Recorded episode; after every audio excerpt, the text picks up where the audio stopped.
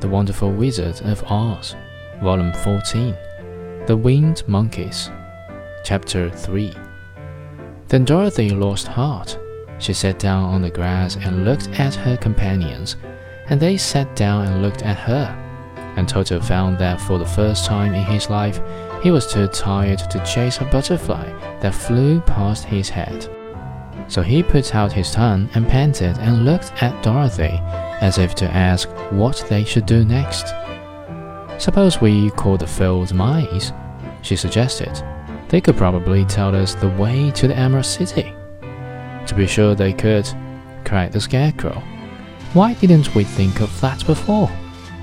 Dorothy blew the little whistle she had always carried about her neck since the Queen of the Mice had given it to her.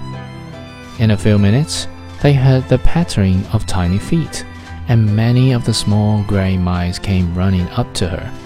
Among them was the Queen herself, who asked it in her squeaky little voice.